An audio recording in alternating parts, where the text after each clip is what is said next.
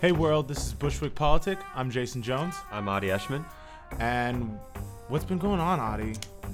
You know, it's been it's been a little while. Right. Well, some consequential news. The U.S. has just pulled out of the Paris Climate Accord, the, the agreement that 195 countries uh, all over the world signed on to, except for Nicaragua and Syria.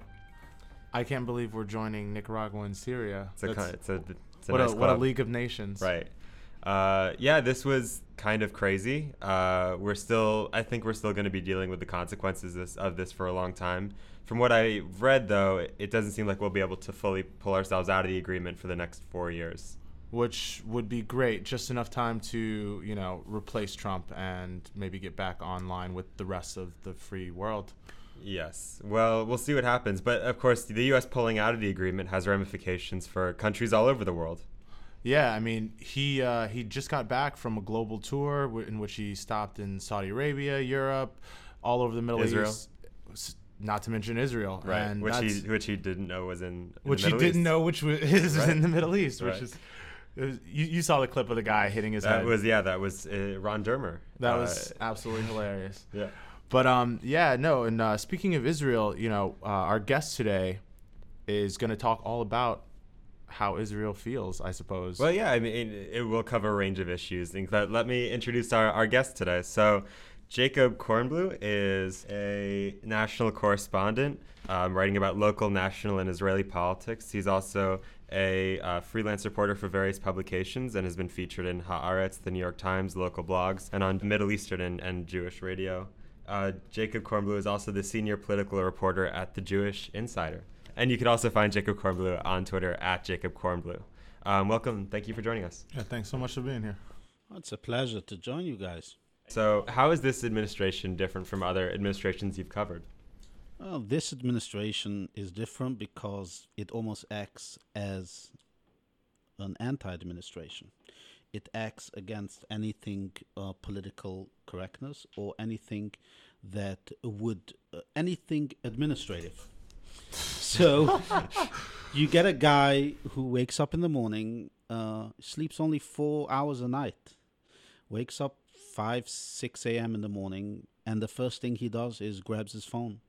Uh, simultaneously, he grabs the monitor to switch some TV channels, watches his favorite shows, and tweets out some stuff that comes up on his mind. So it could be something uh, happening miles away in some country, um, not knowing if it's a robbery or terrorist attack, or it can be something that is very impactful for uh, U.S. citizens, something like the travel ban, which he wants to call a travel ban, just uh, referring to his tweets this morning saying, I don't care about the court. I'm calling it the way it is, a travel ban. So uh, this goes against every norm. It's even more difficult for those who are supposed to work with him or represent him or speak on his behalf? How can you come out to the media uh, with a written statement that you drafted a few days ago uh, with uh, consultants or lawyers, and you come out to the media, you give a statement about a specific issue, and then the president goes off message within minutes, and you're not even able to to adjust. So it's very difficult, not necessarily only for uh, reporters who cover him. It's uh, stressful for his staff. His staff is very limited. Most of his staffers have uh, different jobs that they juggle with, within hand reach. He didn't fill in most of the vacancies. Uh, the State Department is in disarray and so you have a lot of events that occur that there are no immediate people who are tasked to deal with it. And he jumps in like a lion and starts grabbing and throwing uh, meat to the to others. And you see that on certain policies but also on certain events that has an impact on our lives. For instance, I'll just give you an example. Just happened recently, right? Saturday night, the horrific terror attack in London. So you have an article that was published, I guess, in July and August. Not sure right now when it was, but there was some terrorist attack in London, like a lone wolf terrorist attack. And the mayor of London which happens to be he's Muslim. He got elected with a huge majority in the last uh, mayoral elections in the city of London. And he made uh, a long comment saying that despite the fear of terror attacks coming to our cities, we should not be alarmed. We should go on with our lives. At the same time, we should be vigilant and and you know report what we see or, or, or see what we can do to prevent that from happening. And some conservative media outlet took this out and put in the headline saying London Mayor says citizens should not be alarmed of upcoming terror attacks. And this was debunked month ago when his son, Donald Jr., uh, tweeted about it. And less than 24 hours after this terror attack, instead of giving not only support, U.S. assistance to an allied nation, but even, you know, morally giving emotional support to a city that just buried seven of its um, own beautiful young children. Uh, two weeks ago, the horrific terror attack in Manchester. And all you have to do is take on a mayor who is trying to put, put the city together, trying to put together a broken city that is just recovering from such horrific terror attack. And he did this the same today, saying, Well, I know he's debunking my claim, but why is he doing so and so? And people are like, Why is he bullying a mayor of an ally nation? So we're not talking about taking on political opponents. We're not talking about an election season. We're talking here about something that has to do with life and death, relations with an allied nation. That's all it is. The UK is supposed to be our closest ally, and this is how you treat our allies. So it's very difficult uh, for us to observe. It's very difficult for those, especially those who did not vote for him, to see how he continues uh, the election rhetoric and continues the divisive talks. But I think uh, it also has an impact on his ability to govern and to push the policies that he believes in. You're basically reiterating the message that a lot of the even mainstream media has come to the conclusion now. It'd almost be better if he'd done nothing at all like he, he's really taken America backward decades in terms of where we could be, in terms of international relations, how he's treated our, like you said, our allied nations, in, in a situation where solidarity and comfort are the only options. It would have been better to be silent than to, you know, make fun of or try to bully the mayor of a town where something so tragic has just taken place it's it's completely classless and on an international level like our allies should be laughing at us right now. This is this is deplorable action. Well what are the what are the ramifications for this for trump creating hostilities between us and other european nations? It has a lot of ramifications. The first and foremost is that the us is supposed to be a leader in the free world but also the one who creates these sort of coalitions to fight terror to fight cybersecurity, trade. You can go on and on why uh, relations matter.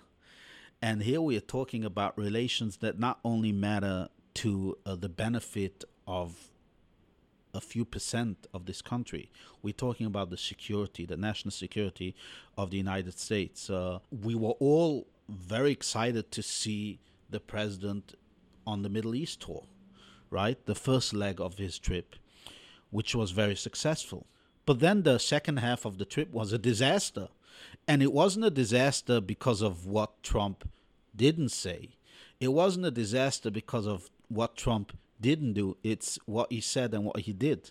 The way how he treated um, allies, uh, the way how he pushed himself through to uh, the front of the line, the way how he treated a newly elected president of France. And this is the welcome that he gets from uh, the United States. Merkel, who is an ally of the United States, uh, especially for a Republican administration, you would say, uh, and the UK. So um, these are life and death issues, as I mentioned before, and I think it's harmful for us to say that these are only tweets, that this is just a president who is a narcissist who thinks only about himself, or who just likes to throw things around, not knowing who the target will be, and who can always send a diplomat like his national security advisor H.R. McMaster or uh, General Mattis or Rex Tillerson to uh, clean up the mess. Uh, this this has an impact on our daily lives, and nobody can clean up the mess other than the U.S. president. And it's not only about sitting back because you don't get elected to sit back, right? And the problem with Trump is twofold. One is when he acts like this, when he tweets out outrageous claims or retweets information that he gets from Drudge Report instead of his own intelligence team. But it's also the policies that he pursues when he's supposed to be subdued, when he is in an okay mood, when he actually reaches out to the Republicans in Congress, when he actually waters down a travel ban for political correctness, the ban, whatever uh, you name it, uh, is still a ban for religious purposes.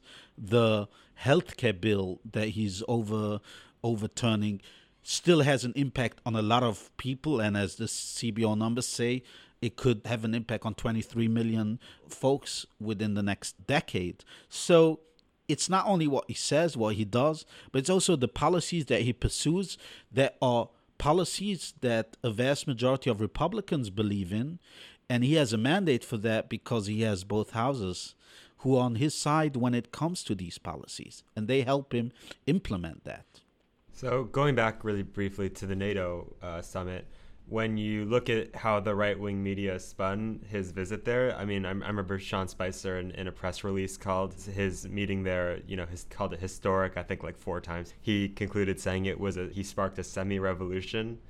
Uh, I'm not sure quite what that means, but how it, what does it mean to be a journalist in a country where you clearly have these false narratives being spun and a not insignificant portion of Americans buy them and sort of incorporate that into how they see the world? Uh, it just makes your work more challenging. Uh, but ultimately, our job is to be the one putting out the facts, the truth.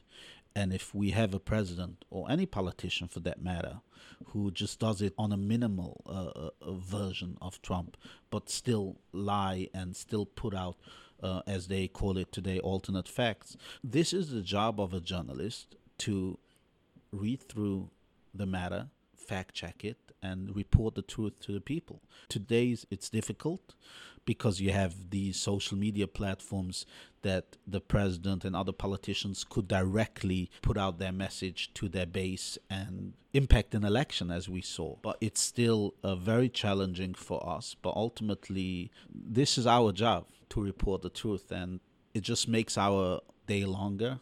We sleep less sometimes less hours than the president uh, so the night is shorter, the day is longer, but we still do our job uh, as the best we could.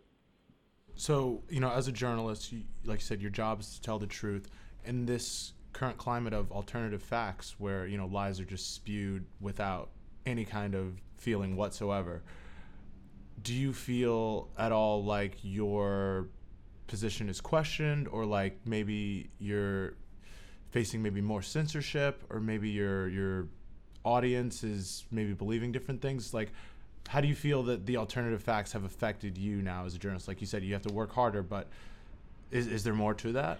I think it also has to do with reputation right? Uh, so if you know a journalist who would rely uh, uh who would do stories relying on just one source or every story would be unnamed sources you would know that he's hiding something right?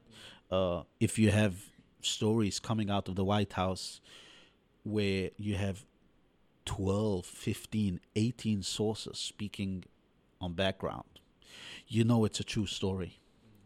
And when it's consistent, you know that this is something that is coming out directly of the White House, but they're just afraid to go on record for various reasons.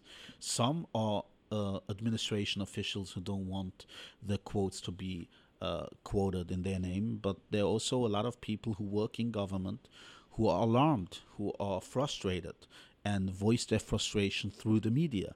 And it's the media's job to do that, knowing that uh, the information they provide are accurate and that we have our job to verify uh, portions of this administration with other sources of information, rather, with other sources and with other methods that we have developed uh, over years with our experience. And it also has to do with uh, our own instincts of, you know, knowing that y- your work is going to be scrutinized. Your work has an impact, and what you write um, has to be accurate. And if you have a scoop that could be out there and go viral, but you couldn't verify it with another source, you rather wait and not have that uh, scooped out, uh, knowing that when the information is out there and if it's accurate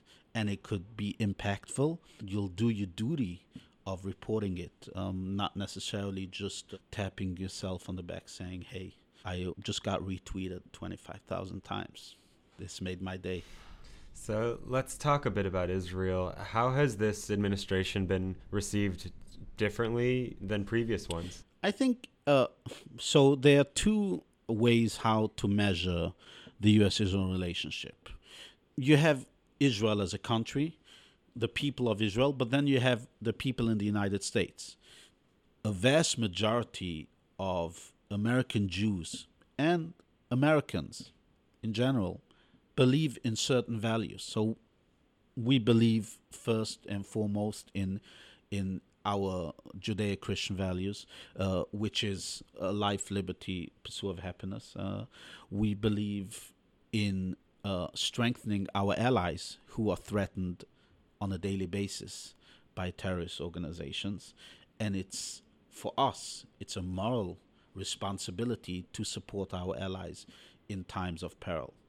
Uh, then you have the Israeli people who have to rely on the United States, that the United States is out there to help them go through these difficult times and also work together to pursue agendas that would be beneficial to the national security of the United States and the security of Israel. So let's take an issue like the peace process. There's a debate in Israel if the two state solution that has been pursued by various administrations, both Republican and Democratic administrations, uh, which deals with the core issues of the conflict a return to the 1967 borders with land swaps, dividing Jerusalem, certain parts of Jerusalem, and dealing with the issue of refugees and Islamic terrorism. Uh, some Israelis believe that the time has come to give up on that because of events that are happening right now, because we cannot trust any land that we seize to uh, authorities that don't have total control of that land. Some believe that we have given too much. Others say it has to do with our existence. A two state solution will not only bring peace between Israel and its neighbors, but it also preserve the Jewish majority in Israel. And it will also give civil rights to those who live in that piece of land. So if we separate ourselves between the Israelis and the Palestinians separate themselves. They don't have to live in peace, but they separate themselves given uh, independence. We don't rule over them. They can pursue their own civil uh, uh, responsibilities, vote, and uh, be treated like um, citizens. That's something that benefits Israel. Uh, so you have this ongoing debate where the United States is not only a partner with Israel uh, in this, but also leading the effort by their with their own ties with Arab countries who have never even uh, recognized the existence of Israel. It's 69 years since existence. Some countries have not even recognized existence. And here we have an opportunity where uh, so many countries are facing the same uh, threats from Iran, from Islamic radical Islamic terrorism, and they see Israel as a beacon of hope in in in such a region. And so, when you have a U.S. president who pursues such a difficult task of trying to instill uh, peace and stability in the Middle East, any president, no matter a Republican or Democratic president, has to be uh, applauded for that. Uh, however, uh, there are ways how to pursue that. So let's take uh, President Obama for the past eight years. Uh, he looked at it as uh, um, a sense of urgency, but also from a uh, view of uh, of moral justice. Uh, in in Jewish, they call it tikkun olam. Heal uh, the world, and therefore Israel, in order to preserve its Jewish and democratic values, uh, has to separate itself from the Palestinians. But the way he did it was um, to come from outside and sort of lecture Israel on moral values. And they said, well, thank you. We have our own uh, experience with Islamic terror. We have our own experience offering the Palestinians 98%, 99% of what's called disputed land. Some call it occupied um, territories. And they never agreed to accept it because they don't accept the Jewish existence in that part of Israel. Uh, I think President Trump comes to it with a different view. He understands that if he fails with the repeal of Obamacare, if he does not build the wall, which certainly won't happen in the next few years, if he does not pursue policies that would be implemented over the next few years in order to guarantee his reelection, why did he come into office? What's his legacy?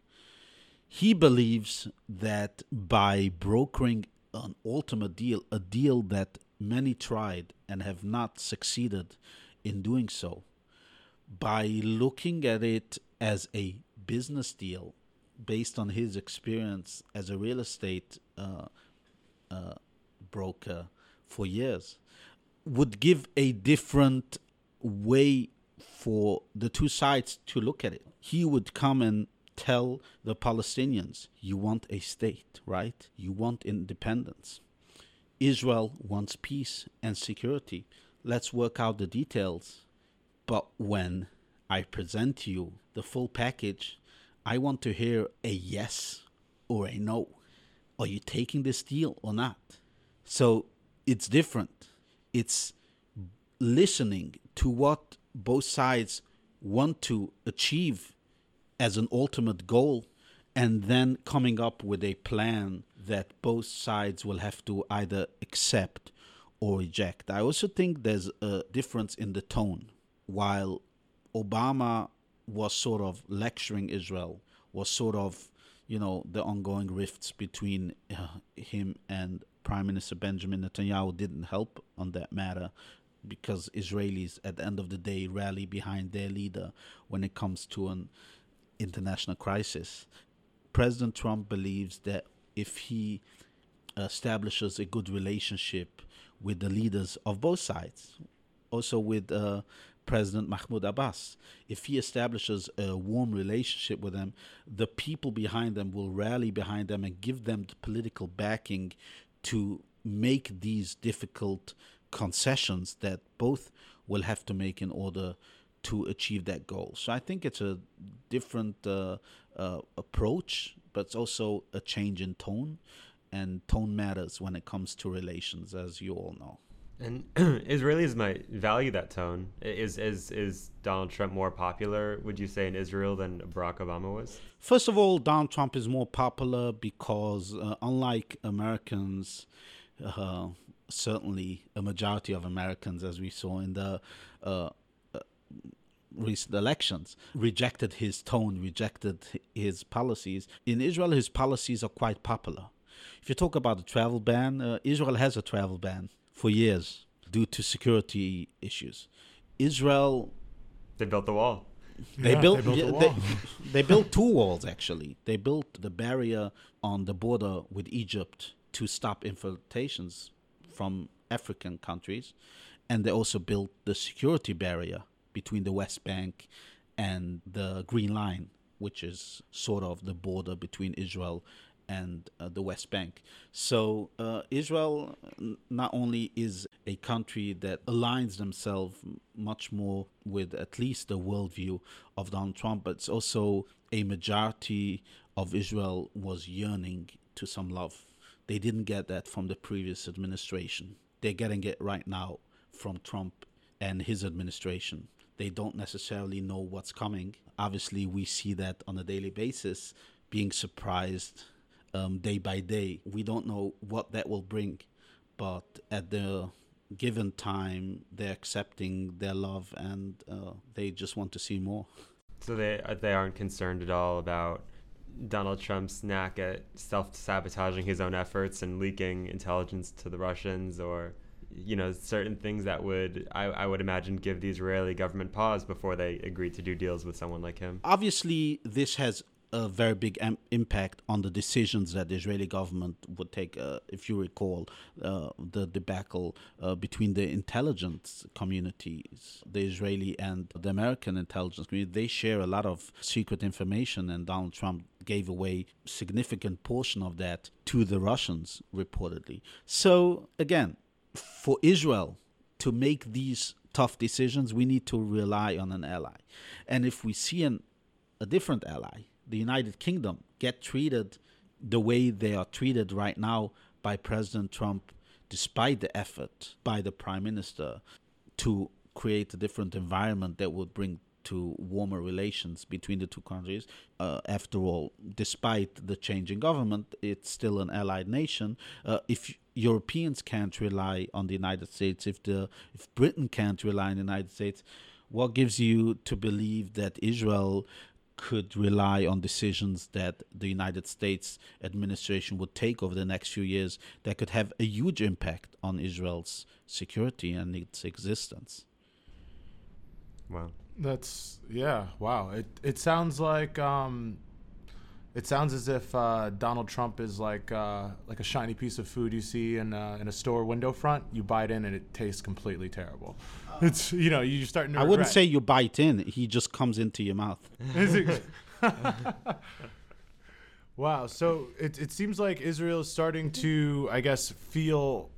Is would you say they're beginning to feel like tinges of regret? There's no regret because Israel didn't elect Donald Trump, and Israel survived uh, 69 years of terror threats and various threats on its existence.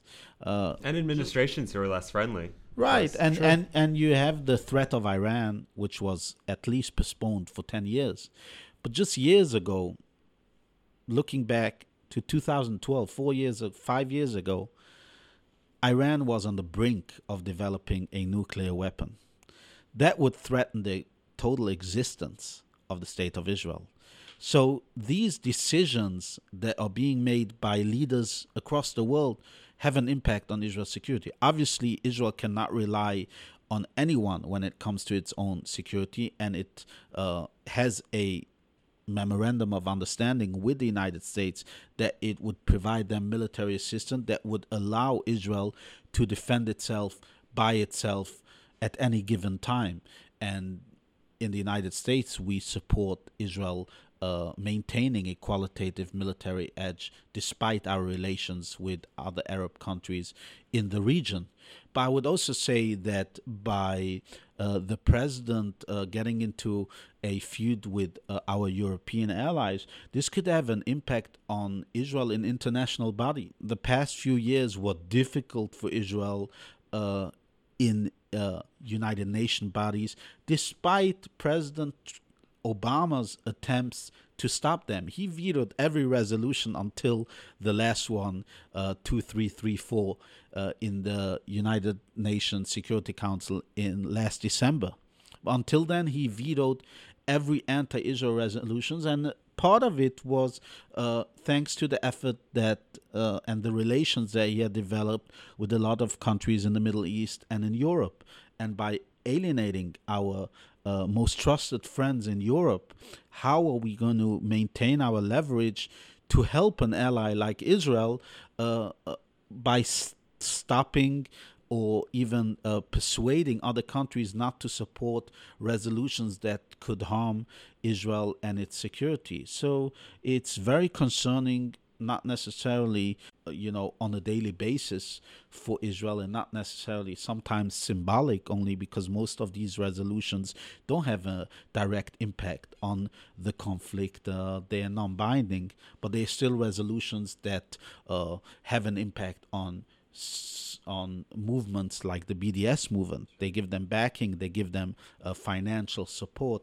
So it has a lot to do. Relations, international relations matter, and what the president of the United States does matters not only to the citizens of the United States, but it matters to the entire world. And we only hope that, uh, you know, the president would understand the scope of his responsibility, understand that when he tweets out what's going on in his mind, he has to understand that a lot is going on on the minds of U.S. citizens and a lot is going on on the minds of uh, people in the Middle East who are witnessing horrific uh, attacks and uh, civil war like the one we don't mention usually when we talk about the Middle East, the civil war in Syria.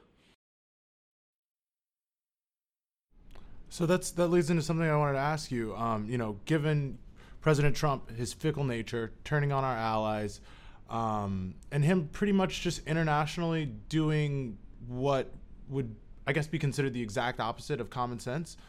Given that, how does Israel go forward leaning on a necessary and crucial ally that's kind of run by someone who kind of flip flops at a whim? What, what do you think is the way forward for Israel to continue to maintain its peace and receive its benefits, even though the person leading the nation providing those benefits for the most part may not be dependable? First of all, uh, Israel has its own problems. Uh, Israel, Israeli leaders have to also make these decisions of how uh, they move forward.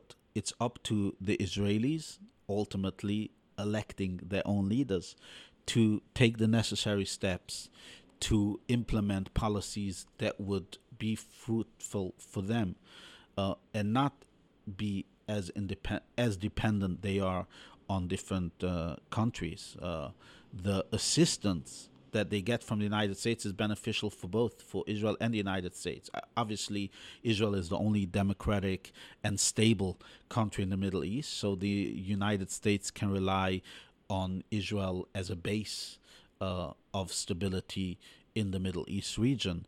But Israel should not depend on any country when it comes to its existence. It should maintain relations with every country. It should uh, pursue uh, normalization with any country on earth. Uh, it should obviously, uh, you know, seek to do trade import export with other nations to benefit its economy and benefit the world with its high tech and startup uh, uh, companies. But Israel should not be dependent on the United States. And obviously, uh, presidents come and presidents go. And Israel, despite all the challenges, 69 years, is young but strong. Um, so, final question. You've covered New York City politics for a long time. Have you seen changes in New York City politics in the age of Trump in how politicians within New York City respond to these threats against sanctuary cities, so called, pulling funding from them, you know, the healthcare bill, which could obviously have huge ramifications in New York City. Any thoughts on that? I think politicians in New York City and uh, all across the nation have taken their job more uh, serious, knowing that cities and states have to start depending on their own to um, either maintain certain programs for policies that would have a direct impact on their constituents. So I believe that many see it as a mission to defy the president by maintaining policies they believe have a direct impact on their constituents, but also uh, as it's challenging to everyone to keep our heads up, it's challenging to those elected leaders to do their daily job uh, despite what is being said and done in Washington, D.C. After all, uh, there's a reason why we are 50 states and not one state. Uh, we have the possibilities to implement policies, to uh, direct fundings to certain programs, despite cuts in certain valuable programs that come to New York City. And uh, obviously, uh, we rely on the federal government, we rely on Congress to uh, provide us funding, but in the end of the day, uh, elected leaders are elected by their own people, and it's challenging for them, obviously. Being in the opposition, I would say, is something that uh, uh, motivates you more to do. Obviously, you want to get elected. Uh, in New York City, it's different because New York City is mainly uh, uh, governed by Democrats, but because they are in opposition nationwide, it gives them a sense of urgency to work on certain matters that they can pursue on their own without relying on the federal government. And uh, obviously, it uh, directly influence on the way how other people look at New York City. If New York City pursues a certain policy that defies the federal government, defies the policy of the president, other cities say, well, if New York City can do it, uh, the city of Miami Beach can also do it. And uh, therefore, uh, it gives people in those cities uh, the ability to express themselves, but also elect leaders that they think could uh, challenge the current administration. And sometimes it's the opposite. Sometimes, you know, as we say, presidents come, presidents go, mayors come and mayors go. Uh, we had for 20 years Republican mayors in New York City. Uh, obviously, it, most of the time was under Bill Clinton and Barack Obama. So they also had uh, uh, a federal government and a president who was not from the same party, and they implemented policies they thought were for the benefit of their own constituents. And that, I think, is uh, uh so great about our democracy. And, and just to bring it, you know, kind of bring it full circle, I also believe that the U.S. pulling out of these climate agreements in Paris will probably force mayors like Bill de Blasio to probably step up when it comes to an environmental agenda. Absolutely. And you have even Mike Bloomberg who uh, um, pledged $15 billion to that effort. So that $15 billion. That's how you know it's a serious thing. Right. We're up billions of dollars to make you know something that Trump denies existing. You know. Right. No, it's a hoax. It's a Chinese hoax. It's a Chinese hoax. Right. Well, thank you so much, Jacob yeah. Thank you for taking the time. Thank you for joining us. Um, again, you can find Jacob Kornbluh at Jacob Kornbluh on Twitter, and uh, you can also find his site, uh, JewishInsider.com. Yeah, and if you want to receive the daily newsletter that we send out every morning, just go onto our site, JewishInsider.com. On the right, you can sign up, and if you put in your birthday, you'll get a birthday mention in our morning newsletter. Uh, and thank you to Nicholas Horner. Bushwick Politic is recorded at the Hayloft. Um, this is Jason Jones. This is Adi Eshman. We are Bushwick Politic. You can find us on iTunes and SoundCloud at Bushwick Politic. Also, check us out on Facebook and Instagram. Thank you so much. Have a good one.